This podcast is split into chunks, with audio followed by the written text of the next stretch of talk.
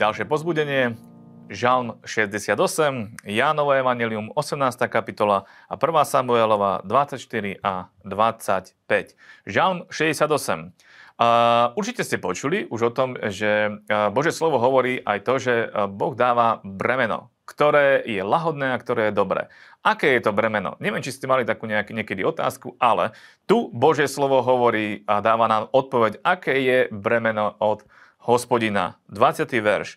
Požehnaný Pán, deň ako deň nám nakladá breme svojich dobrodení. Silný Boh, naše spasenie Selah. Amen. Jeden verš, ktorý nám dáva úplne, otvára naše oči a otvára našu myseľ, lebo tu Božie slovo hovorí, že aké je bremeno od Boha. To bremeno je jeho dobrodenie. Je to jeho priazeň, je to jeho milosť, ktorú on na nás kladie. A to je to bremeno, ktoré máme niesť.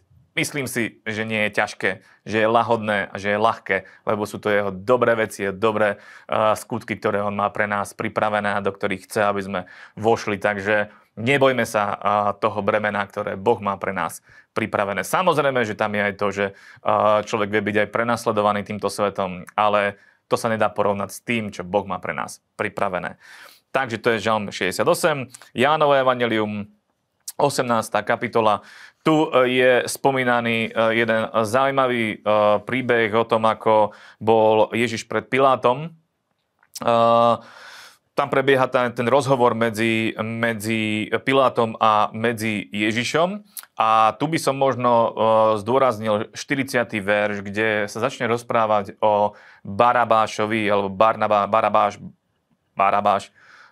Rôzne sú preklady, ale tu je napísané v 40. verši. Vtedy zase skríkli všetci a volali, nie tohoto, ale Barabáša. A Barabáš bol zbojník. Na inom mieste je napísané, že bol dokonca zlodej, alebo že bol teda vrah, že to bol proste zlý človek. A tu na tomto mieste práve dochádza ku zámene.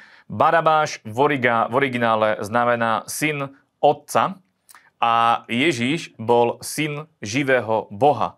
Tu dochádza k zámene, kde syn otca dostáva slobodu a syn Boží je zatknutý a je následne odsúdený. Došlo ku zámene, aby my sme mohli byť slobodní. A keď my sa vložíme do toho, čo Ježiš pre nás urobil, tak tu práve dochádza k tomu nášmu vyslobodeniu, kedy Ježiš bol odsúdený, neprávom bol odsúdený, bol krivo obvinený, bol odsúdený, bol zbičovaný, bol pribitý na kríž. A Barabáš, ktorý bol zbojník, ktorý bol vrahom, ktorý bol vzbúrencom, tak on je prepustený. A to je presne tá symbolika toho, že aj my, ktorí sme boli vzbúrení voči Bohu, my, ktorí sme boli zlodeji, proste neboli zlí, a tak dostávame slobodu, kedy namiesto nás, ale Ježiš bere všetku odplatu za naše hriechy. On zomiera namiesto nás, aby my sme mohli žiť. Je to fantastické, keď o tom vieme a keď podľa toho aj žijeme. A tu práve sa o tom hovorí. A 1. Samuelova 24 a 25. verš, 25. kapitola, pardon, je tu príbeh o tom, ako Dávid sa dostane ku Saulovi a je tu v Engedi a Dávid mal príležitosť zabiť Saula, ale Dávid bol špeciálny človek a to znamená, že on mal dobré srdce a on rozumel Bohu. A hoc Boh mu dal zasľúbenie, hoc mnohokrát mal príležitosti položiť svoju ruku na Saula a zabiť ho, on to neurobil, pretože rozumel Bohu a mal bázeň pred Bohom a mal bázeň pred tými, ktorí boli Bohom pomazaní a ktorí boli Bohom vyvolení a slúžili Bohu. Aj keď možno už v tomto období Saul už neslúžil Bohu, ale už bol proste vo vzbure voči Bohu. Dávid aj napriek tomu si nedovolil siahnuť na jeho život. A tu je pár veršov, ktoré by som možno teda aj prečítal.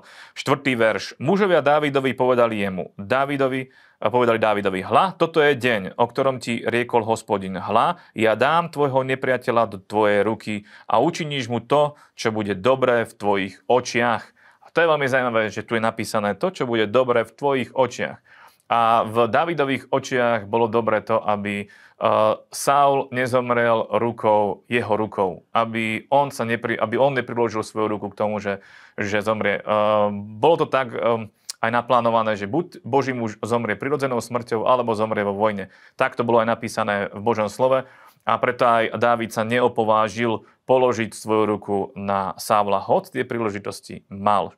A 12. verš hovorí: Hospodin nech súdi medzi mnou a medzi tebou a Hospodin nech ma pomstí na tebe, ale moja ruka sa ťa nedotkne.